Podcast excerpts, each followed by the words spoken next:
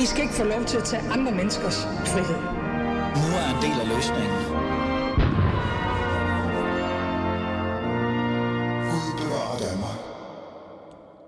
Ja, Gud bevarer Danmark. Velkommen til. Jeg hedder Ali Amin Ali, og jeg er radiovært på Radio Lavs nye program, Alis Fæderland. Det er det, I hører lige nu. Lad mig lige starte med min egen historie. Den er vigtig. Jeg var fem år, da jeg kom til Danmark som flygtningebarn fra Iran. Hurtigt blev jeg, øh, hvad kan vi sige, en del af Danmark. Danmark blev i hvert fald mit fædreland. Men desværre et fædreland, der nu lider voldsomt under følger af stor migration, multikulturalisme og kulturelle særhensyn. Øhm, som socialrådgiver blev forfærdet over, at systemet holdt hånd over ikke-vestlige indvandrere, der ikke gad arbejde. Jeg har set bydele blive sat i brand og oplevet ytringsfrihed være under pres af grundløs fanatikere og identitetspolitiske jeg kan sige, strømninger. Men det skal vi have gjort noget ved.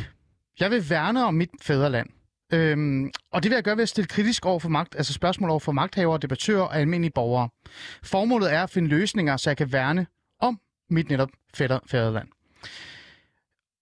Det bliver sådan et, et hvad kan vi sige, et et-til-et program, hvor jeg, øh, hvor jeg inviterer en enkelt gæst ind, og så går vi til den. Og nu kommer vi så til min første gæst. Min første gæst i dag er, og har lige været, Kåre Dybbad Bæk. Indrigs- og boligminister og tidligere vikar som integrations... Øh, han var in, ja, vikar for integrationsministeriet for cirka, øh, kan man jo godt kalde det. Han var herinde i studiet for øh, en time siden, og nu skal vi på en eller anden måde få styr på nogle af de her ting. Grunden til det, jeg mener, øh, altså at vi skal starte med øh, kort dybere væk, det er, at jeg synes, boligpolitik spiller en kæmpe rolle, hvis vi skal have opgør med de her negative sider af multikulturalismen, og faktisk nedbryde de her parallelsamfund. Derfor var han med. Han kunne desværre ikke være med live, men han var med for cirka en time siden. Vi startede med at grave lidt i hans geografiske ophav, øh, om hans boligpolitiske visioner, om hvordan vi kan få Ahmed og Fatma ud af ghettoerne. Og så spørger jeg ham sådan, måske provokerende, måske er der nogen, der synes, det er hvor voldsomt, men jeg spørger ham faktisk, hvorfor river vi ikke bare det hele ned? Min holdning er sådan lidt, hvis vi reelt set skal gøre noget ved det her, så skal vi måske bare fjerne problemet. Og det er, tage nogle bulldozer, rive det hele ned.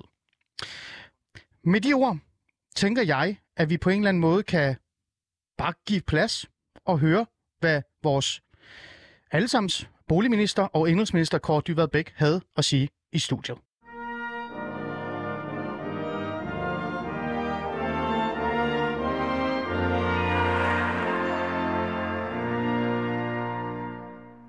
Kåre Dybvad Bæk, Ja, du er jo min gæst i dag. Faktisk Yes. min første gæst i det her program, øh, Alice Fæderland. Vi har jo debut i dag, jeg har debut i dag med det her fine program. Øh, øh, du er indrigs- og boligminister, og så er du også øh, tidligere, jeg kalder det vikar, som Ja. integrationsminister. Er det ikke rigtigt? jo, det, det var jeg et par måneder sidste år. Ja, ikke? Øhm, du, øh, eller jeg, jeg plejer faktisk at have sådan en idé om, at når jeg starter et program, så skal jeg stille sådan et kritisk spørgsmål, øh, som en person skal forholde sig til. Det kender du også til fra andre programmer. Mm. Men jeg vil Mm. faktisk gerne droppe den her kritiske tilgang lige nu. Det kommer senere, Kåre. Du skal du ikke føle dig godt tilpas der, det der, øh, det der. Jeg vil faktisk gerne starte med at spørge dig om dit geografiske ophav. Øh, fordi vi skal jo i dag tale om boligpolitik, men vi skal også tale om almindelige boliger, og hvad det reelt betyder for øh, minoritetsetniske borgere, ikke-vestlige, indvandrere. Der er mange ord for dem. Øh, så derfor synes jeg bare, det kunne være interessant, men også vigtigt at have dit geografiske ophav med. Så Kåre Dybvad Bæk, hvad er egentlig dit geografiske ophav? Jamen, jeg voksede op øh, ude på øh, en vej, der hedder Vibrød Mark, som ligger øh, en 4-5 km syd for Holbæk, og hvor at, øh, vi boede på et nedlagt husmandssted. Og nu for de yngre lyttere, så kan jeg sige, husmand, det var, det var sådan en slags lille gård, som folk havde. Og så min far, han var mekaniker, så han havde øh, lavet et værksted øh, i den ene bygning. Og så øh, boede vi der, øh, og så har jeg boet forskellige steder siden der i Roskilde, jeg har boet i Helsingør, jeg har boet i, ja, så i København. Mm. Øh, ja, Okay. om på Sjælland. Ja, fordi du, du, du flyttede til København på et tidspunkt, ikke? Jo. Øh, men hvis vi starter med det der, øh, det der sted, det er jo geogra- geografiske ophav, din start. Øh, øh, det er jo sådan lidt, øh, vi kommer tilbage til det, Morten kork eller hvad? ja, men Morten Kork er jo... Øh, altså, Morten Kork bliver jo lavet i 50'erne Mm. fordi, og 60'erne, øh, fordi folk savner det gamle landbrugssamfund. og savner de der sådan, værdier, man forbinder med det. Og derfor kan man sige, det var allerede det, de blev lavet, var det jo forældet. Altså sådan var landbruget ikke i 60'erne, sådan som de er. Der var ikke vagabunderne på Bakkegården og Flintesønderne osv., sådan Nej. som man ser. Øh, og Paul Reichhardt som den der altid gode og Ja. øh, sandfærdige og arbejdsom og, og Mm. ærlige mand. Øh, altså, så nogen, var- altså, ligesom alle andre steder i verden, så, så er folk jo mere, øh, mere nuancerede. Der er jo både gode og dårlige sider, også ude på landet. Så jeg vil sige, det jeg voksede op i, var jo et landbrug, der øh, var øh, ikke i krise, men, men hvor man godt vidste, at der blev færre og færre, som skulle arbejde i landbruget, og de vi havde en nabo, der havde, øh, der havde med, der var mælkebunden, og, Mm. mm. og hans børn vidste godt, at de kunne ikke, øh, øh, de kunne ikke alle sammen Mm. få en fremtid i landbruget. Og det var sådan den stemning, der prægede det på det tidspunkt. Man var enormt effektiv og dygtig til at lykkes med at, at producere mange svin og meget mælk og så videre, men, men man vidste også godt, at, at, øh, at det nok ikke ville være for evigt, at den sådan kultur, der var bundet til landbruget, at den ville blive ved med at være der. Altså den der sådan Ja, ja, ja. med gymnastikforeninger og øh, høstfester Ja. øh, og Ja. øh, venstreforeninger øh, så Ja. Det, det, den ville ligesom blive tyndere og tyndere med tiden. Okay. Okay. Øhm, Giver det mening? Ja, det giver mening. Det giver mening. For mig er det faktisk vigtigt at få det med. Og jeg ved faktisk ikke rigtigt, om du har været med i nogle programmer, hvor man har startet med at lige at spørge, hvor er det egentlig, du, hvad er du egentlig dannet af? Hvad er du rundet af Ja. ja. i, til at starte med? Du skal ikke svare på det, for jeg er lidt ligeglad jeg med andre programmer. sige. Men Ja, jeg synes, det er vigtigt at, at starte der. Men lad os gå videre til det andet skridt så, eller det andet punkt. Det er jo, at du faktisk pakker din, din taske og flytter til, til Nørrebro. Ja, der boede jeg i seks år sammenlagt. Et øh, socialt boligbyggeri. Øh, så vidt jeg forstår rigtigt, er det Ja, Haraldsgade, to, ikke? to forskellige. Et, øh, et der lå i øh, Renshavsgade, Ja. øh, og et, der lå i Haraldsgade. Okay. Øh, det er i hvert fald ikke nogen, der er med på ghetto-listen, så vidt jeg kan huske. Nej, men det første, jeg boede i, det der hedder Ågården, som ligger mellem Renshavsgade og Åboulevarden, det er Ja. ikke med på nogle af listerne, men Nej. det er i princippet, altså, det er fordi, det er for lille. Altså, der bor Mm. kun 900 mennesker, men, Ja. ja. men, men ud fra kriterierne vil det være med. Okay. Altså, der er nok mennesker, der er arbejdsløse. Ja. Og, Hvordan var det egentlig at øh, lige pludselig være øh, på Nørrebro og bo et socialt øh, boligbyggeri øh, for dig? Jamen, jeg tror, jeg lærte utrolig meget om, øh, hvad det gør ved et samfund, når, når du, øh, når du øh, ikke har en stor fællesnævner øh, i et lokalområde, eller i den gård, eller i... Altså i Ågården, som var to boligkarrierer, der Mm. boede der øh, små 900 mennesker. Det vil sige, det var lige så stort som en landsby, eller en, øh, nogle stationsbyer rundt omkring i, i landet. Og det vil sige, der kunne godt være et eller andet fællesskab, man mødtes om, men det jeg oplevede var, at øh, øh, dem, der havde somalisk baggrund, de gik på en somalisk skole og gik til fodbold i en somalisk klub. Dem, der havde Mm. øh, pakistansk baggrund, de gik til cricket, og så havde de, øh, de gik så på Så folkeskole. du de siger det faktisk, det var lidt opdelt? Altså det var en form for er dem, der opdelt havde øh, tyrkisk samfund? eller kurdisk baggrund, Ja. de havde ligesom deres egen klubber og foreninger. Og, og sådan var det også, når man, når man sådan lejede de lokaler, der var, jamen så var det også tit en forening, der havde en etnisk definition. Ja. Som, Ja. Som, øh, som, og det vil sige, at man kan sige, det samlede fællesskab, altså det store fællesskab, det som alle kan gå ind og være med i, uanset ja. hvad for en etnicitet eller religion, eller hvad man har, øh, det var ikke særlig stærkt, øh, fordi det ligesom var blevet overtaget af mange Mm-hmm. mindre og mere sådan etnisk baserede fællesskaber. Og, Okay. det, og det var jo for mig at se et billede på, eller jeg oplevede meget tæt på, øh, de problemer, som der kan opstå, Mm. øh, når det er sådan. Altså at man, Kan du nævne et problem? Altså kan du nævne et, et spe- specifikt øjeblik, eller noget, du, du faktisk selv øh, så eller lagde mærke til, eller øh, jeg havde en synes- konsekvens for dig? nej, men jeg synes det værste, eller det som jeg oplevede, som jeg var jo så i midten af 20'erne, da jeg boede der, Mm. øh, det jeg oplevede som var, at der var ikke ligesom nogen fælles forståelse af, hvad for nogle normer gælder så i sådan et område. Altså, der var en enorm hård tone mellem de forskellige grupper Mm. øh, med, med minoritetsbaggrund. Altså, Ja.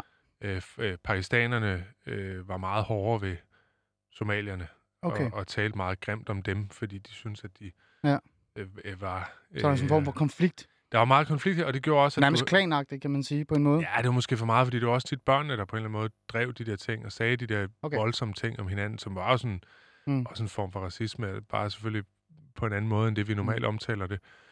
Og, og det, som det gjorde, at der var den hårde tone, det var jo, at der ikke var nogen sådan fælles normer. Så på et tidspunkt kan jeg huske, der, der var blev brændt biler af på Nørrebro, det er omkring 2009 har det været. Ja. Øhm, og der kommer jeg gående ind, og så står der to drenge, som har øh, arabisk, libanesisk, tror jeg, baggrund, som er måske 10 eller 12 år gammel. Og så smiler jeg til dem, og så siger jeg, øh, når jeg står og holder vagt. Det var i, i gården ind til, ligesom der var sådan en port ind til gården. Og så er der en af dem, der bare kigger helt køligt på mig og siger, skal jeg smadre dig?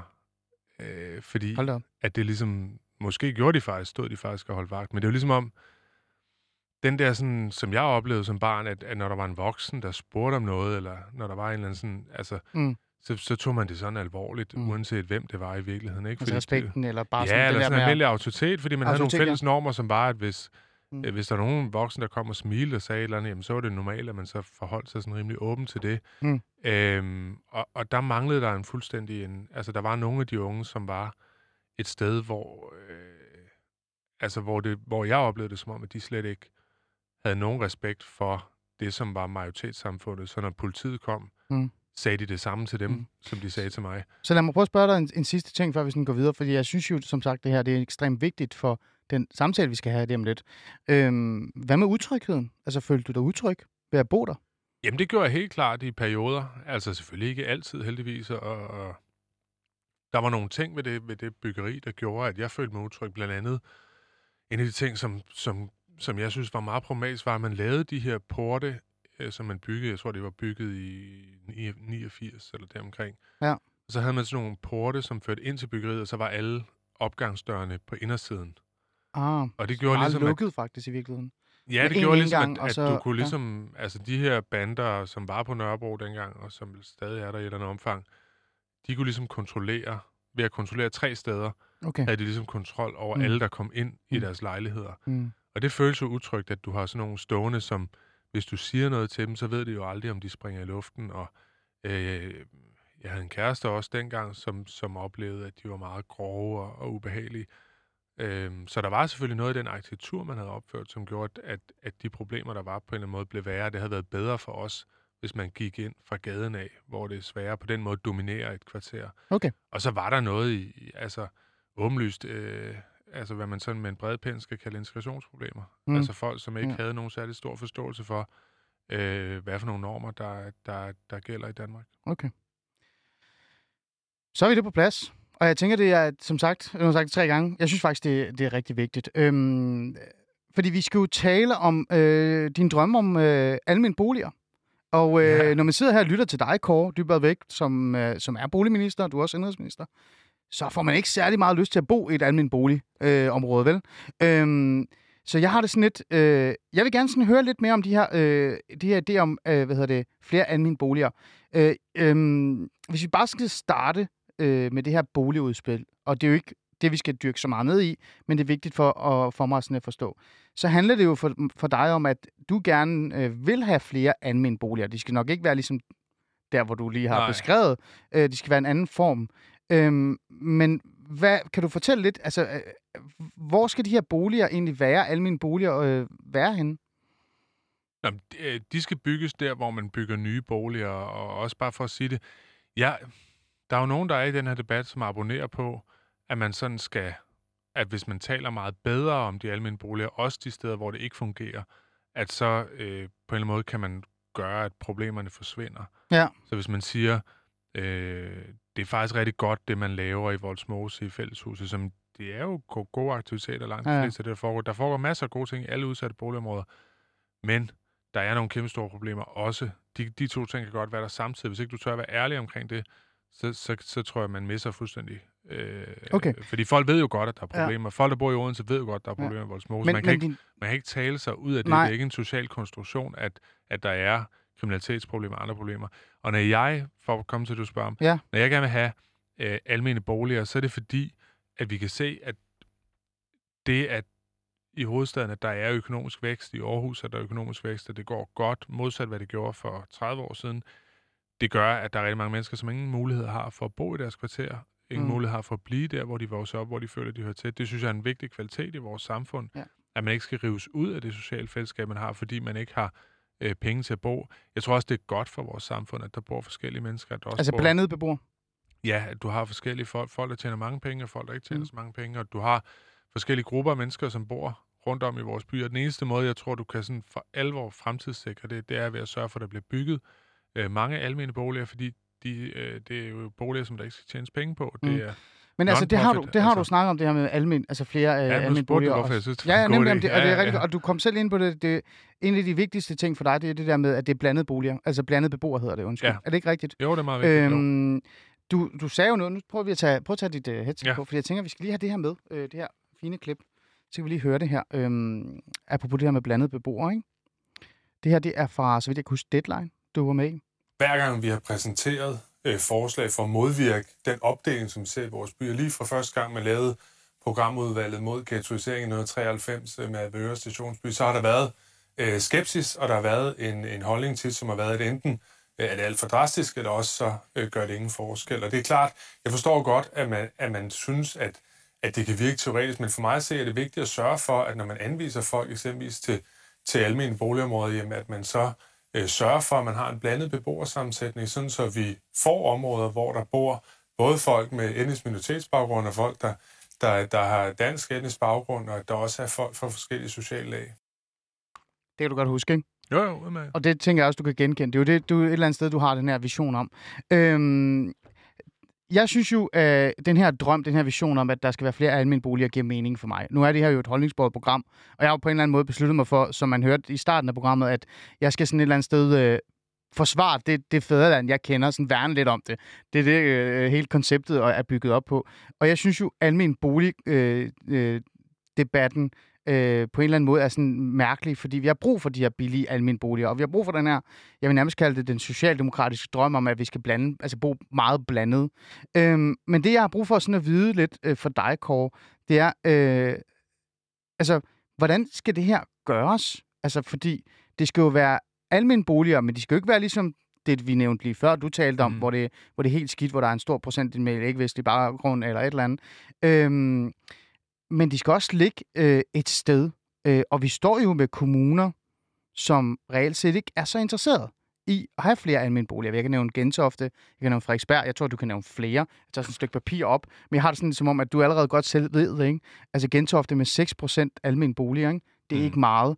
Øh, og, og hvis man kigger på ma- mange af de andre, øh, som ligger lige ved siden af, der ligger Albertslund, Brøn, Ballerup, Brøndby, de ligger meget højere, ikke? Altså Jo. Ishøj ligger jo enormt højt. Øhm, hvis du vil have den her almindelige boligdrøm øh, drøm skal gå i opfyldelse, hvordan vil du så konkret gøre det? Altså, hvordan vil du tvinge Gentofte til at have flere almindelige boliger? Jamen, det, der er jo forskel på, om du har kommuner, som er fuldt udbygget, eller om du har kommuner, hvor man, hvor man stadig bygger. Og der kan man sige, at i Københavns Kommune for eksempel, bygger du stadig en del, og alle de steder, hvor man bygger, der gælder det om netop, at du blander ejerformerne, at du har nogle boliger, der er almene. Lige nu har man lov til at lave hver fjerde, vi vil gerne lave hver tredje. Og så har du nogle andre boliger, som er ejerboliger, eller som er private udlejningsboliger, en anden type boliger. Mm. For netop at sikre, at du ikke får det, sådan som i Ågården, hvor der kun er almene boliger, øh, og hvor du risikerer, også på grund af arkitektur og anvisning fra kommunen, at, at du så får en koncentration af sociale problemer der, af integrationsmæssige problemer.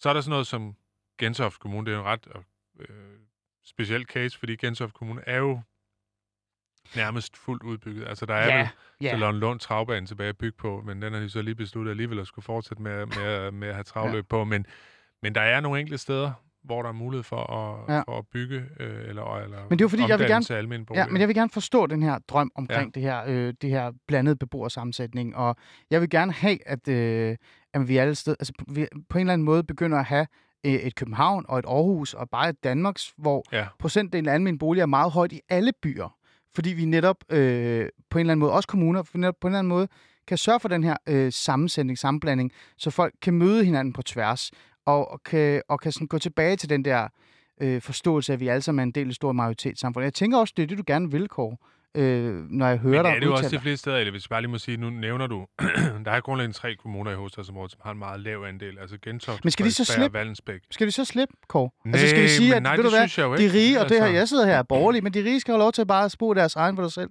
De skal slippe for Men vi Mohammed og, og de, og de vi andre. Jo, vi har jo stillet op på Frederiksberg for eksempel et tilbud, som kommunalbestyrelsen selvfølgelig skal tage stilling til, som beboerne skal tage stilling til, som er, at vi, vi vil gerne fra statens side understøtte, at man omdanner det, der hedder Frederiksberg Boligfond til almene boliger. Det er 5.000 Mm. øh, mennesker, som bor i de boliger. Det, er, det vil gøre, at Frederiksbergs andel af almene boliger vil gå fra 10% til 15%. Mm. Det, det er jo et konkret bud på, hvordan Mm. kunne det lade sig gøre. Det, Mm.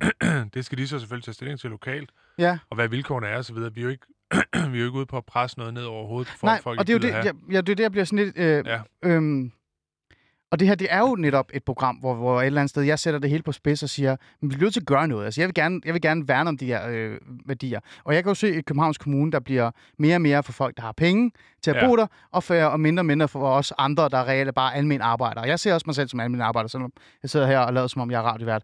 Øhm, det kan jo, ikke- altså, hvad gør vi? Altså, det kan jo ikke være rigtigt, at vi bare så skal give, opgive, og at du skal sidde som Ja, boligminister og komme med helst. forslag.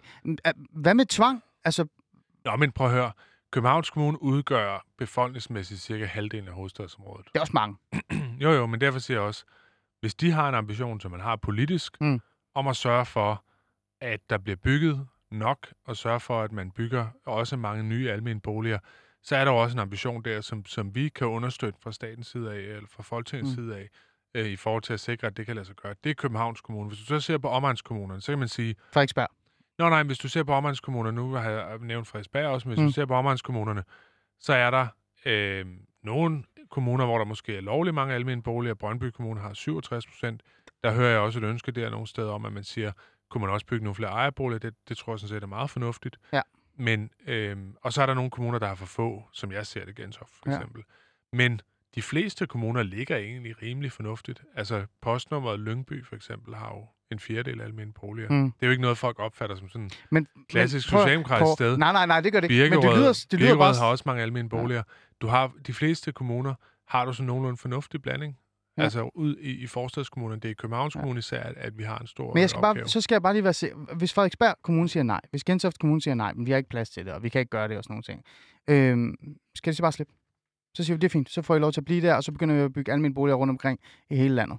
Undtagen Nej, dem. men jeg, jeg synes ikke, at... Altså, jeg holder fast i, at det er kommunerne, der står for at planlægge deres kommuner. Men hvis staten nu ejer en grund, for eksempel, Så skal det kunne være boliger. Gentofte, så har vi jo lov til at have udspillet på, hvad skal der bygges på den grund. Okay. Okay. Der kan man jo være med til at påvirke det. Øhm, det her almen bolig øh, øh, drøm, du har. Øhm, jeg kan gætte mig til, at du tænker ikke, at markedet, altså markedet selv kan klare det. Så det behøver vi ikke rigtig snakke om. Øhm, men grund til, at jeg går lidt op i det, og, og, og sådan, vil gerne tale med dig om det, før vi går videre til, til det, som virkelig skal bruge meget tid på, det er jo den her idé om, at, at øh, hvis vi skal have et opgør med de socialt udsatte områder, hvor der er rigtig mange beboere, Brøndby for eksempel, Ishøj, så skal de jo bo et andet sted. Øh, og, og der er jo rigtig mange, der gerne vil være sådan løsningsorienterede, men de kan også, være, de vil også gerne være realister. Og jeg ser det ikke som en, en realistisk mulighed for at få en familie fra Brøndby overtaget til at flytte til Langeland, fordi der er mere plads. det er Så vil det give idé, jo. mening at sige til dem, ved du hvad, vi har faktisk en rigtig flot skole, fin skole i Gentofte, i Frederiksberg og andre. Og de skal også tage ansvar, og dermed så finder vi et sted til jer, så kan I flytte derud, og så kan vi få en blandet sammensætning. Så det er jo derfor, jeg bliver nødt til sådan at, at sige til dig, det er jo flot, men hvis jeg ikke kan få den her mulighed, hvad skal vi så bruge det til? Altså, jeg tror ikke på, at jeg kan få overtaget en familie fra Brøndby, eller fra Gellerup, eller fra Voldsmose til at flytte til Langeland. Men det vil være nemmere for dem at flytte til Gentofte eller andet. Eller Jeg andet. tror også, Langeland har nogle andre problemer for- slås med. Det er ikke, fordi det er sådan en kommune, hvor alting Jeg bare ikke spiller fuldstændig. Langeland på den måde. Men altså, de gør, hvad de kan. Det er slet ikke sådan sagt. Men, men, Men- men, men der er nogle andre sociale Men du forstår, problemer hvad jeg mener, ikke? Jeg forstår, hvad du mener, men jeg tror også bare, det, det handler om, er at sørge for, at du har de kommuner, der har 35-40 procent almindelige boliger, er sådan set dem, der boligmæssigt fungerer bedst. Altså Mm. Gladsaxe Kommune, øh, Ja. ja. Tårnby Kommune, Hvidovre Kommune. Ja. Den type af kommuner, det, de fungerer super godt. Altså, fordi du netop har dem, der bor almindelige bolig, er ikke kun, kan man sige, et tilbud til de allersvageste. Okay. Det bliver det jo, hvis du kun har 5-10 procent almindelige boliger, så bliver det jo noget for folk, der har problemer i deres liv på en eller anden måde. Ja. Ja. Så bliver det et tilbud til de svageste. Jeg Ja. synes, det er vigtigt, at en stor del, så stor en del af danskerne som muligt, på et tidspunkt i deres liv, synes, det er attraktivt at bo i en almindelig Ja. bolig. For det er det, der gør, at du også har dem, der kan være med til at løfte nogle af dem, Det kan jeg godt forstå. Men synes du ikke, det er vigtigt, at, at rige kommuner øh, og kommuner med ressourcestærke øh, borgere også tager noget ansvar og forholder sig til for eksempel borgere, som har, har det vanskeligt og har det svært? Øhm, altså, Jo, det er det når, du kigger, men- når du men- kigger på for Men eksempel bare procentdelen- prøve at tage Nej, men lad mig lige færdiggøre. Ja. Når Ja. du kigger på procentdelen for eksempel af borgere med anden etnisk baggrund, minoritetsetnisk baggrund, som bor i Frederiksberg eller ja. Ja. Gentofte, den er ikke lang, den er ikke høj, vel? Den er meget, meget lav. Øh, Øh, ambassadør og kontra- sådan noget. Ja, kontra de andre. Ja, ja. Du skal ikke tage ambassadør med ind i det her, går dybere. Øh, øh, den er meget, meget lav. Og, og man kan jo godt sætte sig ned og tænke lidt, bor at i Gentofte, hvor der er en del filipiner også, blandt andet. Men der er ikke mange af dem, som bor ude i Brøndby, som bor ude i Gentofte, med deres oprindelse eller baggrund. Og, og jeg har det sådan lidt, vi har jo nogle problemer i de her boligsociale områder. Vi vil jo gerne have et opgør med det, som vi kommer ind på Mm. nu. Derfor skal vi også videre lige om lidt. Men vi skal jo også kræve, at alle tager et ansvar. Og sidder du så alligevel her som bolig, min boligminister øh, for mit fædreland Danmark, og siger til mig, ja ja, men de rige kan godt slippe lidt for at tage det ansvar, fordi vi kan jo ikke rigtig tvinge dem til noget. Nej, det siger jeg ikke. Øh, Og det, vi mener, er, at man skal tage ansvar, uanset øh, hvad for et niveau det er på. Vi lægger op til, at der skal bygges flere almene boliger nord for København. Jeg vil så sige til Gentoftes forsvar, at det gør de sådan set også i de lokalplaner, de udstykker. Sagen med Gentofte er bare, at det meste er bygget, øh, og der er ikke, altså det med at købe en villa, jeg tror, det var Line Barfod fra Enhedslisten, der Mm. foreslog, at man skulle købe villaer nede på Strandvejen. Ja, det gjorde hun, ja. ja. Altså, det, det, det tror jeg bliver en meget dyr omgang, hvis man skal op på Hamburgs Allé og købe villaer til at lave om Ja, til, altså, til det- kollektiv. Det, det tror jeg ikke er en holdbar løsning, så vi må sige, vi gør det så godt vi kan derfra, hvor vi er nu. De grunde, der er, vi er meget gerne have, der bliver bygget nogle flere almene boliger. Men det der med at skulle skubbe problemer hen over kommunegrænsen, det tror jeg i sig selv, der er nogle udfordringer med, fordi kommunerne er ligesom den enhed, der tager sig af sociale problemer i det land her. Okay, godt. Øhm, lad os gå videre til næste øh, emne.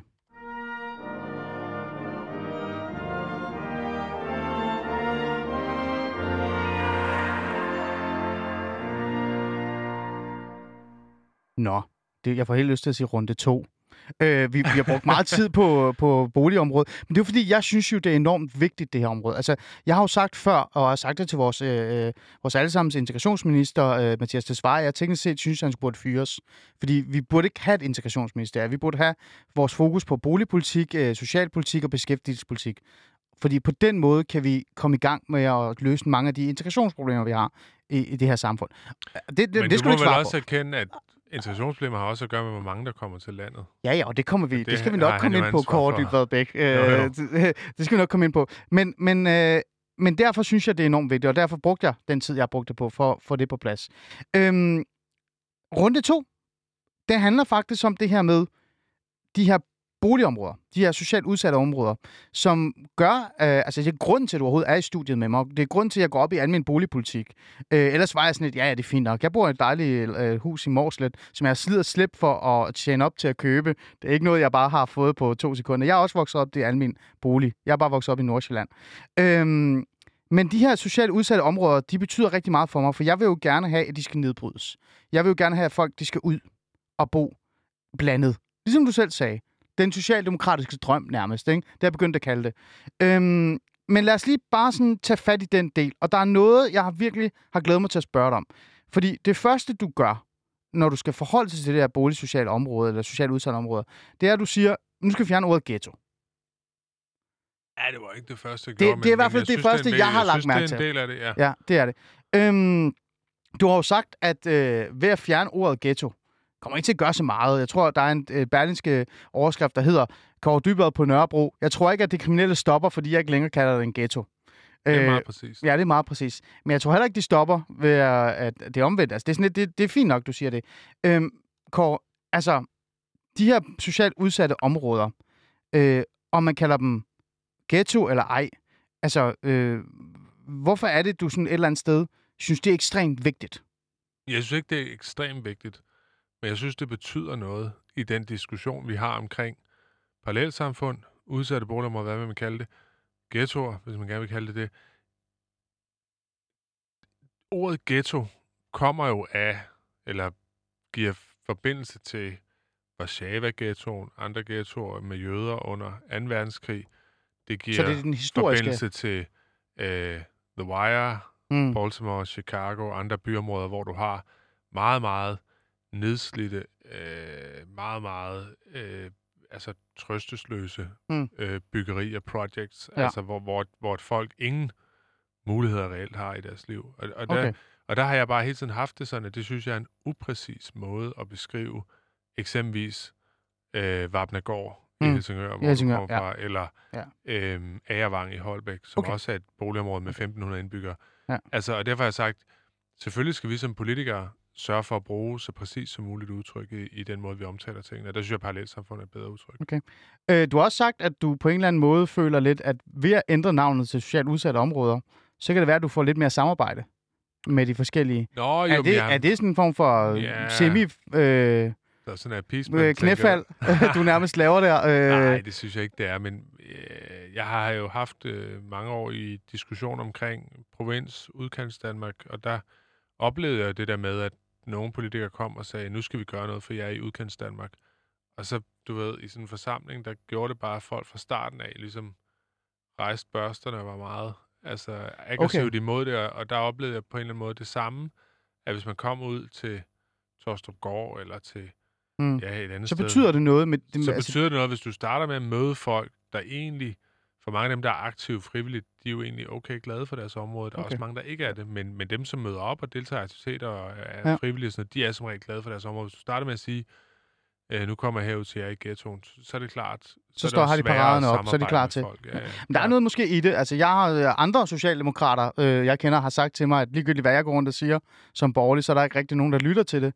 Fordi det er, du skal snakke med venstrefløjen, før der er nogen, der gør noget ved det. Altså dem, der reelt skal udføre arbejdet, som skal hjælpe med at integrere, det er jo folkeskolelærer, pædagoger og, Ja. og sådan nogle ting. Og de er, de er røde, og hvis der er, jeg bruger ordet ghetto og er hård, så kommer det aldrig til at lytte til mine løsninger. Det virker lidt som om, at det er sådan en form for øh, den samme øh, tilgang, du måske har besluttet for at have. Nej, jeg tror ikke, det er den samme ting. Jeg tror bare, som minister kommer du selvfølgelig som repræsentant for regeringen, for staten, og der skal man, altså der tror jeg det altid, du skal se på, hvordan kan jeg sørge for, at, at dem, der er frivillige i et område, at de også kan, kan føle, eller kan trække på det samme hammel og prøve at, løse de samme opgaver, som jeg er interesseret i. Okay. Og så vil jeg sige i forhold til socialrådgiver, jeg, jeg tror, det er godt, at der også er nogle borgerlige mænd, som er socialrådgiver Ja, øh, rundt Det er for sent nu. Det er ikke mere. Nå. Ja, Ja, ja. nu Nå, er jeg- nu tror, jeg ligesom alle andre faggrupper, synes, tror jeg, at det er sundt, at, at du har en vis variation i, hvem, Det tror jeg der er i Det dit tror jeg også. Det er jo, og det er en meget lang historie, eller en diskussion, vi skal have med, med jeres, øh, en anden minister. Det kan vi tage en snak om anden. Men, men, det, men det er fint. Så har jeg i hvert fald forstået i forhold til det her med, hvorfor du synes, at ghettoet er sådan lidt. Du, du føler lidt, at det er faktisk lidt irrelevant. Du vil hellere arbejde og skabe nogle løsninger, end at diskutere øh, ordet. Det og har aldrig været min prioritet Nej. Nummer et, det der med, hvad vi kalder tingene. Ja, det har altid været funktionerne nedenunder, der betyder Okay. noget for mig. Så lad os komme videre til, til det, som, øh, som fylder rigtig meget for mig. Øh, øh, jeg har jo faktisk øh, ministerudnævnt er til at rigtigt. sidde i, i Ja. et, øh, et, øh, hvad sådan, et bestyrelse. Så du er jo totalt i Ja, lommen og den mig. minister, der har udpeget os og smidt mig, eller ikke smidt mig derhen, det er jo selvfølgelig et maskineri, der har sat det i gang. Men det er jo Kåre Dybvad Bæk, øh, boligministeren, der, der sidder over for mig. Jeg sidder jo i øh, Center for Boligsocial Udvikling, øhm, og der, det jeg sidder der og laver øh, sammen med en anden, med en masse andre, behøver sikkert lige fortælle, hvem de er, der sidder vi jo og tænker på, eller arbejder med, hvad er det for nogle, øh, hvad kan vi sige, øh, øh, løsninger, og hvad er det for nogle tiltag, hvad er det for nogle aktiviteter, man på en eller anden måde kan arbejde med i det boligsociale. Øh, og så prøver vi også at kigge på alle mulige andre ting også i virkeligheden, også øh, i forhold til arkitektur har jeg fundet ud af. Det er jo også meget godt. Der er nogle forskellige ting, og det ikke det, det skal handle om. Så det er bare for at sådan sige, at øh, jeg er jo ministerudpeget af dig, så du er Mm. nærmest på en eller anden måde, ny og næ, også min chef, når jeg går ind i den her bestyrelse, kan man kalde det. ah, det. Øh, det tror ej, men jeg er bare for at være lidt fræk, ikke? Jo. Øh, øhm, så det her boligudspil, vi, du er i gang med, som vi talte om før, hvor jeg sådan pressede dig og sagde, men jeg vil jo gerne have nogle af de her ikke-vestlige øh, ud i Gentofte og Lyngby, og ikke Lyngby faktisk, men Frederiksberg og nogle af de andre steder, og jeg vil gerne have dem væk fra Brøndby og Ishøj og sådan nogle ting. Det betyder jo meget øh, for mig, så øhm, når vi nu nedbryder og nedriver de her boligområder, og vi kigger på indsatser, og vi skærer ned på indsatser, og sådan nogle, gerne vil have dem ned, øhm, og gerne vil have dem væk, og de kan ikke være i Gentofte eller Frederiksberg, for de vil nok ikke have flere end Hvor skal Ahmed og Fatima så bo egentlig? Henne? Jamen, jeg tror, øh, at for en stor del af landet, der vil man jo skulle bo i, ligesom de fleste borgere i Danmark gør, i et parcelhus øh, et eller andet sted. Så de skal ud og bo i parcelhusene? Det er da min drøm, at vi kan blive bedre til at knække den kode. Altså, ja, en ting er jo selvfølgelig i hovedstadsområdet, der kan man sige, der er det jo... Altså, Temmelig du- dyrt, ikke? Jo, at bo et parcelhus. i, i- Ja. lad os sige, du bor i urbanplanen, så er det klart, det at købe et parcelhus øh, i, på den del af, af Amager, Mm. det vil jo koste mange penge. Det, det, det forstår ud med folk til, det kan jeg ikke Ja. gøre. Men hvis du bor i Ringparken i Slagelse, eller hvis du bor i Ja. Sundvænget i Horsens, øh, så, så hvis du er, Men- men, men hvis det du er er i job og har en almindelig løn, Ja. så har du mulighed for at købe Men parcelhus de steder. Ja, men størstedelen af dem, der bor Kåre, i de her boligområder, som har de store problemer, Ja. øh, som de har socialt udsatte problemer, som reelt set er dem, som øh, også øh, slås med andre ting end kun beskæftigelse. De, de, der, der kan også være, at de er sådan lidt øh, småkriminelle, og de laver nogle andre ting, og de har nogle børn, der ikke opfører sig ordentligt. Der, de har jo nogle sociale vanskeligheder. De har jo ikke Jo, lige klart. en million eller to eller tre liggende, og medmindre de laver noget, som ikke er i orden, øh, øh, til at bare flytte ud i et parcelhus. Så Om de fleste er jo i arbejde, trods alt. Altså, så kan man sige, har du, tjener du mange penge på det arbejde, du har, osv., men de fleste er i arbejde, og jeg tror også, det er vigtigt at sige, altså, når vi har en lav tilstrømning til Danmark Ja. af folk fra ikke-vestlige lande, Ja. så falder andelen, der bor i almen bolig. Men, men Altså, Kåre- så hvis, nej, men jeg ja. skal bare lige forklare, fordi fra 2015 til 16 til 17 til 18, Ja. der steg andelen af beboerne i den almindelige boligsektor med ikke-vestlig baggrund med 1% om året. Ja. Fra 25 til 26 til Men- 27 til men- 28 til 29 procent. Ja. Og nu falder den igen. Ja. Men det der er jo sige- lang tid til. Jo, jo, nej, det, det ved jeg til ikke, det, om det er bare stille og roligt før. Men det har du jo, det har du jo modsagt på en eller anden måde. Altså fordi, jeg har det sådan et, jeg, grund til, at jeg spørger dig, øh, hvor skal Ahmed og Fatima bo, når vi, bygger, når vi river deres bygninger ned? Det er jo reelt set en, en ting, vi skal forholde os til nu.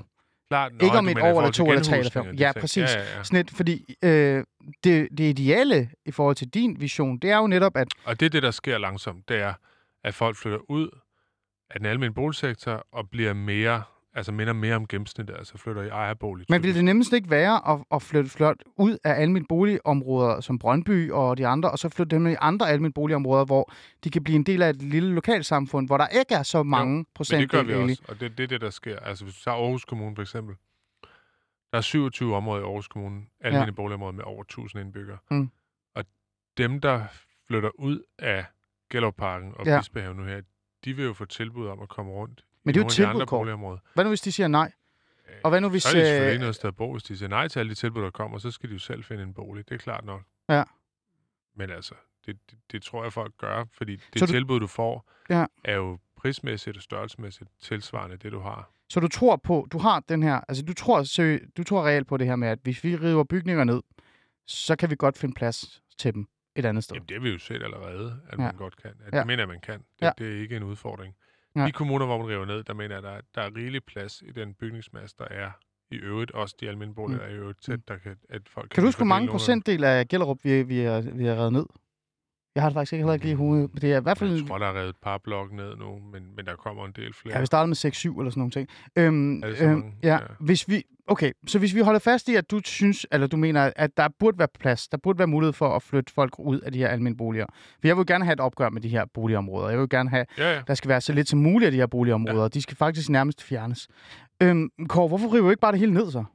Altså helt ærligt. Altså hvorfor vi ikke bare hele, øh, altså alle bygninger ned, laver det om til et industriområde, eller øh, jeg ved det sgu ikke, lave det til offentlige, øh, hvad hedder, hvad hedder det nu, offentlige øh, kommuners bo, bygninger, eller hvad hun der. Jamen, der er mange grunde til, at du ikke river det ned. Altså, først og fremmest er der jo stadig bundet en del penge i de bygninger. Det er det ligeglad. Prøv, Kåre, Hver det gang du er, river prøv, nu Nej, lyder du som sådan en eller anden liberal type. Nej, nej, nej, nej, nej. Det kan du ikke bare sige, rive 10.000 almindelige boliger ned. Altså, hvis du fortsætter, at rive hele Gellerparken ned, eller Ja, hele ned, jeg vågner op, så vil du ikke have kapacitet til bare at smide dem ind i den almindelige kommunale anvisning. Altså, det vil gøre, at du vil få et meget stort pres på de almindelige boliger, der var i henholdsvis Aarhus. hvad hvis vi gjorde det gradvis? Vi tog Jamen, en blok om måneden. Nej, fordi, nej, fordi Ali, problemet er ikke, at der står nogle boliger på en mark i Brabrand. Altså, det er ikke problemet. Problemet er, at man har bygget det arkitektonisk på en måde, der er fremmedgørende. Altså, som gør, at du har mm. Mm. et stort åbent rum, hvor alle folk kommer ned. Altså, det vil sige, det, det skaber et barskt miljø. Det skaber utryghed på den måde, som man har bygget det. Og, og man har bygget i samme ejerform øh, alene almene boliger mm. i et meget stort område. Det kan vi se i Sverige, i Danmark, i Holland, andre steder, hvor man har tradition for almene boliger. Det skaber problemer. Derfor skal man have en blandet boligform. Og det er jo derfor, det er jo derfor at når Gellerup-planen er færdig, så ender man med at have, jeg tror, det er 35 procent almene boliger i det område. Ja. Altså, øh, og hvorfor skulle man rive de sidste boliger ned? Det giver jo ingen mening. Nu kender jeg godt øh, Gellerup, ikke? Og nu tager vi Jo, lidt jo. afsæt i Gellerup. Vi kan også se andre områder. Øh, men vi kan også se andre områder, hvis det er. Mhm. Der er blevet revet rimelig meget ned af øh, Gellerup. Gellerup har fået det, man kalder øh, triumfbuen. Det er der jo nogen, der kalder det. Der er kommet sådan en åbning ind i... Øh, før i tiden, der var Gellerup, som er et øh, boligsocialt socialt udsat ghetto-område. Kald det hvad hulen du vil. Øh, som er temmelig stort, ikke? øh, i Aarhus-området, øh, området, og fylder rigtig meget. Øh, der er en stor procentdel med ikke-vestlige, som er på offentlig forsørgelse. Der er også en stor procentdel af kriminelle. Vi har Brabrand-banden, som bor derude. Nu har vi øh, revet nogle bygninger ned. Vi har lavet Triumfbuen. Vi har sejret. Morten Bundsgaard har stået og, og klappet. Der er stadig vanvittigt mange problemer ude i Gellerup. Politiet har stadig svært ved at komme ind og, og bekæmpe kriminalitet. Der er stadig øh, massiv øh, problemer i forhold til beskæftigelse og sådan noget. Der er jo sket noget som helst, Kåre. Jamen, det er ikke rigtigt, og du... du øh, jeg er jo ikke meget for at skulle kalde dig historieløs, men... men hvad jo, jo, det? du må meget gerne kalde men, mig historieløs. Det, det... Sagen er jo det, at du bliver jo altid nødt til at sige, hvad var nul-alternativet? Altså, hvad var det, der, ville, der, der skete, hvis du ikke havde gjort noget i Gellerup-parken? Så, nej, nej, men lad os... Lad, lad jo, men jeg siger jo heller ikke, at vi ikke skal nej, gøre nej, noget, Kåre. Kåre, jeg siger, at vi lad skal mig bare lige forklare dig, hvordan jeg ser på det. Jeg ser sådan her på det.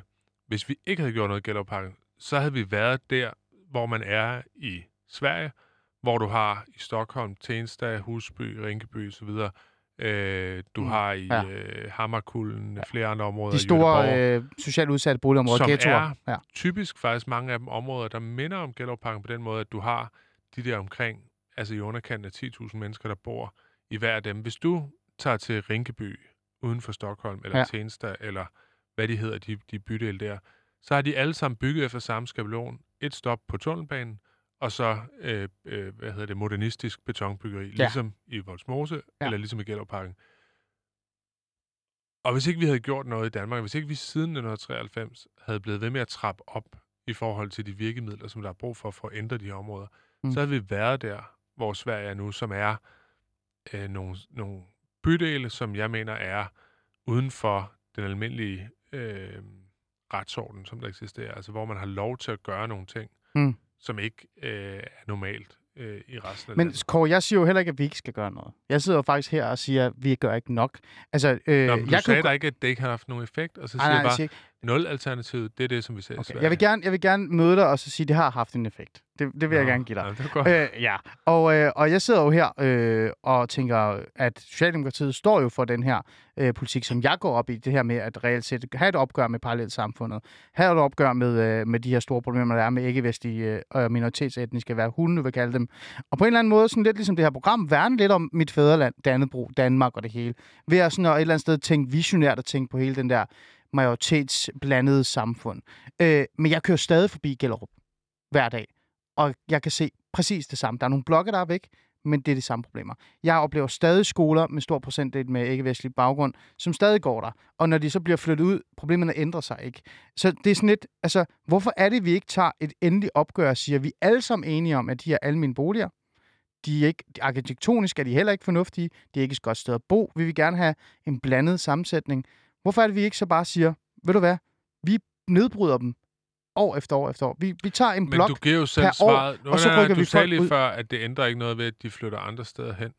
Altså, de jo, jo, problemer... det, det gør de jo, fordi vi snakker Nå. om... Prøv, at- prøv, at- det er jo rent simpel forståelse i forhold til, at det er sådan lidt, når du har nogle mennesker, der bor i et boligområde, så bliver det dannet af det, som de vokser op i. Ja. Det er jo derfor, vi startede med Helt din øh, geografiske ophav. Man, man bliver dannet af det miljø. Øh, man får faktisk en form for arv.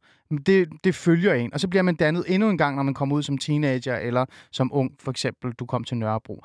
Og det, det er nogle værdier, man tager til sig. Og de her boligområder, det her miljø, det er en kultur, der er her, som du også selv sagde, er noget andet end det, majoritetssamfundet repræsenterer. Hvis vi skal have et reelt opgør med det, Kåre Dybadbæk, så skal vi jo nedbryde det. Og det, det bedste, vi kan gøre, som man også gjorde, nu må du hjælpe mig, hvis du sagde, at jeg var lidt historieløs. Det er jeg ikke, men jeg kan faktisk ikke lige huske præcis det her årgang. Det bedste, vi kunne gøre, det er jo faktisk bare at have et reelt opgør med de her boligområder, som man for eksempel havde på Amager. Det var også socialdemokrater, der havde det, så vidt jeg kan huske. Man gik ind og kiggede på de der gamle bygninger, der, eller boliger, der var sådan faldefærdige, og man, boede nede, man, man skulle ned i kælderen for at gå på toilet og sådan nogle ting. Man havde sådan en form for, nu skal vi gøre noget ved det her. Øhm, det er jo ikke en til en. Det er ikke det, jeg siger. Jeg siger bare, hvis vi skal nedbryde de her boligområder, det her, den her arv, det her miljø, og give minoritetsetniske borgere, drenge, piger, en chance for at vokse op i majoritetssamfundet, så skal vi jo fjerne det miljø, som ødelægger det. Mm. Så igen tilbage til, øh, det kan godt være, at vi kalder det tankeeksperiment kort. Man kunne jo bare, eller man kunne jo sige, vi vil gerne finde, vi har jo en almindeligt boligudspil, vi vil gerne have flere boliger i, øh, i Danmark. Vi sætter et minimumgrænse, vi siger 15 procent de fleste bo, øh, med byer. Hold nu, det er du glad for, når jeg siger det, ikke? Vi kan også sige 20 procent for at gøre det mere glad. Jeg er klar på det. Men så nedbryder vi samtlige parallelsamfund, vi har i Danmark. Vi tager en bulldozer, så kører vi igennem dem, og så fjerner vi de bygninger. Og så tager vi Mohammed og Fatima og flytter dem rundt og lægger dem forskellige steder i Danmark. Hvorfor ikke Kåre Dybadbæk? Jeg synes, det er så lidt kinesisk i sin form, det der med, med sådan bare... Genetisk, der er ikke noget med genetik at gøre. Det har noget at gøre med, at vi har nogle kinesisk. borgere, som skal... Nå, Det er sådan okay. lidt, det er meget øh, sådan handlekraftigt, det der med at sige, nu skal Jamen, jeg alle de her boliger rives ned, jeg har så skal der Dannebrog med i studiet, ikke? andre steder. Altså det her, det... det, det... Ja, jo, men jeg tror, den danske tradition er måske lidt anderledes. Altså, jeg, vil- jeg vil sige, jeg synes, du overser, Ali, Hmm. det, som egentlig er lykkes nogle steder. Og, jeg, og igen, jeg, jeg er jo ikke en, der skal... Jeg taler ikke succeserne større, end de er. Men øh, man har jo lavet en lang række indsatser gennem årene. Noget sted, de virker for eksempel, det der hed øh, Ishøjplan i gamle dage, som hedder Vejle Åparken nu. Ja, Der er man lykkedes med at skabe et andet, mere velfungerende kvarter ud af noget, der var øh, det, man kalder samspilsramt, altså dysfunktionelt. Ikke? ja. Avedøre Stationsby ja. Er også et sted, øh, Men hvor, er det ikke en meget lav med- bare Kåre? Altså, fordi... Nej, jeg synes, man faktisk har skabt nogle fornuftige kvarterer ud af det. Altså, du kan sige, så er du tilbage ved, at- altså, så er du tilbage ved at sige, kan du i Danmark noget sted acceptere, at der overhovedet bor folk med udenlandsk baggrund og sætter sit præg Ej, på et det, siger, kvarter? det siger jeg ikke. Og der mener jeg bare, jeg. Vi siger jo, vores, vores sådan kan man sige, øh, sigtelinje ligger jo på de der omkring 30 procent. Altså, det, vi synes i princippet, det vil Altså, være... det, lad os lige få det på. Altså et Altså, boligområde... at, at, at et boligområde øh, i udgangspunktet, er, hvis du er mere end Maks 30 procent, 30%, så begynder ja. problemerne ligesom integrationsproblemer at, at accelerere. Ja. Ikke? Altså, så vi vil egentlig gerne have, hvis alle boligområder var 30 procent eller mindre, ikke? Altså på, på folk, der har ikke vestlig baggrund. Det Ja. Er jo ikke sådan noget, man bare kan gøre på den kinesiske fasong der, men, men, men vi har så forsøgt at, at tage nogle greb for, for at sikre, at vi på lang sigt kan, kan opnå det. Og det tror jeg bare er vigtigt at sige.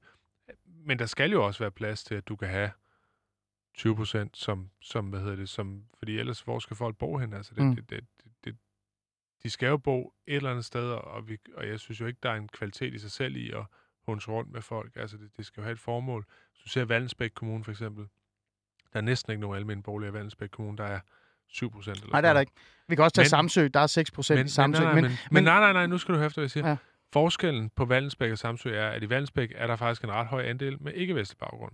Der er flere med ikke-vestlig baggrund i Vallensbæk, end der er på Nørrebro. præcis. Og det er jo fordi, at mange af dem, som måske har boet i Ishøj, Ja. som så bliver taxavognmænd, eller Ja. som får en god stilling eller andet sted, eller en uddannelse, tjener penge, de siger så, vi køber en bolig her i Vallensbæk, øh, fordi så er vi måske stadig tæt på noget af det miljø, vi kender, Mm. men, øh, men, men vi vil egentlig måske hellere bo i en ejerbolig eller en privat udlejningsbolig. Så du siger, at det er en, en, en, en semi-kinesisk og for ideologisk drøm, jeg har, øh, om at for synes, eksempel er at få, for eksempel, nej, for, at for eksempel at sige, at jeg vil gerne skabe den mulighed for, at familier fra Gellerup, som er i Aarhus, øh, et eller andet sted øh, både bliver skubbet, men også får muligheden for for eksempel at flytte til Samsø og blive en del af et, et andet fællesskab, et andet øh, majoritetsforståelse, og på den måde blive integreret ind. Er, den, er den for, er den for øh, naiv, eller hvad? Fordi jeg har jeg sådan, tror ikke, folk vil flytte til Samsø, altså, men, men, hvis det du ikke giver dem at- andre at muligheder. tendensen ændrer sig. Jeg tror bare, du skal holde fast i, Ali, altså at Gellerup Park i dag er vel 75 procent med ikke-vestlig baggrund, og der bor vel Ja. i Gellerup Torshøj Stadig meget vel højt. 7.000 mennesker Ja. eller sådan noget nu, ikke? Jo. Hvis du tager de mennesker og flytter dem ud i de eksisterende almindelige boligområder andre steder i Aarhus, Ja. så risikerer du bare, at balancen tipper der. Altså, Ikke hvis du, Hvis for, du flytter ikke dem hvis du til sørger for, at du fordeler det. Ikke og hvis du for, flytter dem det. til øh, Væriparken og til øh, Viby Men jeg tror, til... vi skulle have flere almindelige boliger, Kort Hyber. Jamen, det skal vi da også. Det er den eneste måde, vi kan sørge for, at den fordeling er fornuftig. så jeg hvis vi synes får jo, flere Aarhus boliger- Kommune gør det fantastisk. De, på deres egen arealer bygger de 35 procent almindelige Ja, boliger. ja, men Aarhus Kommune kunne også bygge boliger i øh, Aarhus Nord, i Åby Høj, i mange andre steder, og så på den måde, på en eller anden måde, sådan hjælpe. Ja, ja, men hjælp med at tage ansvaret, og, og, og det er jo det, jeg sådan et eller andet sted efterspørger, Kåre. Det er, øh, jeg, jeg synes jo, du er visionær. Jeg synes jo, at Socialdemokratiet faktisk prøver at gøre noget, som det borgerlige partier reelt set ikke rigtig tænkte over. De ville bare rive bygninger ned, og så var det sådan et, så kommer I med, med reelt en, en, en vision og et udspil, og også nogle tanker omkring, hvad I skal gøre. Jeg synes bare ikke, at jeg synes bare ikke, det er nok. Jeg har sådan en idé om, at vi stadig i, år og næste år og 10 år har boligområder i Danmark med stor procentdel med ikke-vestlige, og vi bliver ved med at producere unge, drenge og piger, øh, som vokser op med nogle andre værdier og, og øh, kulturelle forståelser, og så kommer vi ingen vejen overhovedet. Så hvorfor ikke bare tage opgøret og sige, nu tager vi de her boligområder, vi nedbryder dem, og så skaber vi muligheder for andre. Så fint, Men det er lad os bare droppe Gentofte, lad os droppe Frederiksberg. Men Øhm, øhm, Elle, det er så- det, vi gør nu. Altså, det er det, vi gør nu. Vi, vi tager et opgør med den måde at bygge på, det, som der blev bygget på i 60'erne. Og det gør vi ikke bare i Gellerparken og, og Tingbjerg, men det er jo en lang række kvarterer rundt om i, i provinsbyer i Danmark, i Kolding, i Vejle, Mm. i Holbæk, i Slagelse. Og de er klar til at samarbejde. De er klar til, de er klar til at gå med altså, til det her. Det, det, altså, det er det, som jeg har fået indsendt, hvad for nogle planer de skal lave, og det synes jeg hænger fint sammen. Altså, jeg synes ikke, der er nogen steder, hvor jeg tænker, at det her ikke vil virke. Men det er klart, der er jo også forskel på, hvis du har et kvarter i Sønderborg med 1300-1400 beboere, og så du har Voldsmose. Det er jo forskellige virkemidler, man skal bruge de steder. Mm. Jeg tror på, at Tingbjerg for eksempel bliver et rigtig spændende kvarter og et attraktivt sted at bo om Okay. 10 år. Altså når man har bygget de der, jeg tror det er 1000 ejerboliger, man skal bygge derude. Ja. Jeg tror, det bliver på en Men det bliver måde. ikke Morten Kork, vel? Altså, det bliver ikke Nej, det det der er jo- sted, det du det voksede op i. Jeg har taget faktisk, jeg har faktisk sådan et klip med, som jeg nærmest burde spille for dig. Lad os bare gøre det. Øh, prøv at tage den på. Altså, øh, øh, lad os lige høre det der. Fine Morten Kork. Altså, kan du høre det her, Kork? Vi taler over det. Det er hyggeligt. Det er behageligt. Øh, det er jo ikke det her, de kommer til at vokse op i. Jamen, er der nogen, der har lyst til at vokse op i Det ved jeg da ikke. Det er da det, er da det du øh, på en eller anden måde... Det er jo den vision, Socialdemokratiet har. I jo, Nej. I er jo gået meget nostalgiske øh, de sidste par, Hvis endelig, par hvis år. endelig vi har en vision, altså så synes jeg, at mere Olsenbanden vil være det, end det er Morten Kåre. Ja. Men grund til, at jeg sådan går tættere, og grund til, at jeg på en eller anden måde har det her med, og vi startede med øh, boligpolitikken og udspillet, og så kørte vi over til alle, der bare gerne vil rive alle øh, bygninger ned. Kort. Det er jo fordi, at jeg gerne vil have, at minoritetsetniske borgere i Danmark vokser op i majoritetssamfundet. Ligesom da jeg gjorde, da jeg kom til Danmark som femårig og voksede op i Nordsjælland, og aldrig nogensinde mødt nogen form for integrationsprojekter. Jeg blev bare dannet af majoritetssamfundet. Og jeg ja. Tror ikke på, at det nogensinde kommer til at lykkes, medmindre vi bryder de her boligområder ned, Kåre. Vi har ikke så lang tid, men det er jo det, det, det, er det der reelt set handler om. Øh, men, men du har sådan en idé om, at det bare kommer af sig selv med årene. Nej, det tror jeg ikke bare, det gør. Jeg tror, der skal være en vedholdende indsats. Jeg tror på, at den, øh, altså den aftale, vi har lavet i sin tid med den borgerlige regering, den er der konstant øh, folk, der udfordrer. Både borgerlige, men også folk på venstrefløjen, som siger, skal vi ikke lave den om, skal vi ikke slække på den osv. Jeg tror, det er enormt vigtigt, at vi holder fast i de mål, der er fastsat, og sørger for okay. at arbejde efter dem, sådan, så vi er sikre på, at vi når i mål. Men jeg vil også sige, vi kommer ikke tilbage til Morten Kork. Jeg har heller ikke lyst til det. Vi kommer ikke tilbage til Olsenbanden. De, altså, den udgave af Danmark er væk. Altså, Okay. vi bliver nødt til at tage udgangspunkt i den givende virkelighed, uanset at man gerne vil have noget andet. Øh, og, og, og, det synes jeg nu, det synes jeg nu, jeg prøver. Jeg synes ikke, jeg er længst Nej, tilbage til nej. noget. Du er bare ikke klar på at rive alle bygningerne ned. Det må jeg prøve med en anden. Det kan være, at nogen fra Nye Borgerlige er klar på det. Det ved jeg ikke. Men kort, dybere væk. Øh, Ja, de er jo imod. ja, de er også De er jo imod. imod de, vil, jo- de, vil, de vil jo ikke have, at folk skal komme ud og bo hos dem, sikkert. Det kan jeg spørge dem om.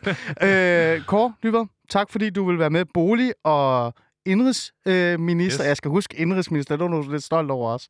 Det er vigtigt at sige. øh, øh, ja, bag programmet. De mennesker, der sidder bag mig og råber og skriger i hovedet på mig, det er Thijs Eriksen og Jakob Wilkensen. Det skal vi også lige huske at, at sige tak til. Og så skal I lige huske alle sammen derude, at I kan høre med. Øh, lyt til det på podcast. I kan finde det der, hvor I har lyst. Bare søg på Alice Fæderland, og så skal det nok komme. Kåre, øh, du skal ind i studiet igen en anden dag. Jeg har mange andre ting, vi skal tale om. Så skal vi ikke bare sige på gensyn? Jo, jo, vi ses, Ali. Det gør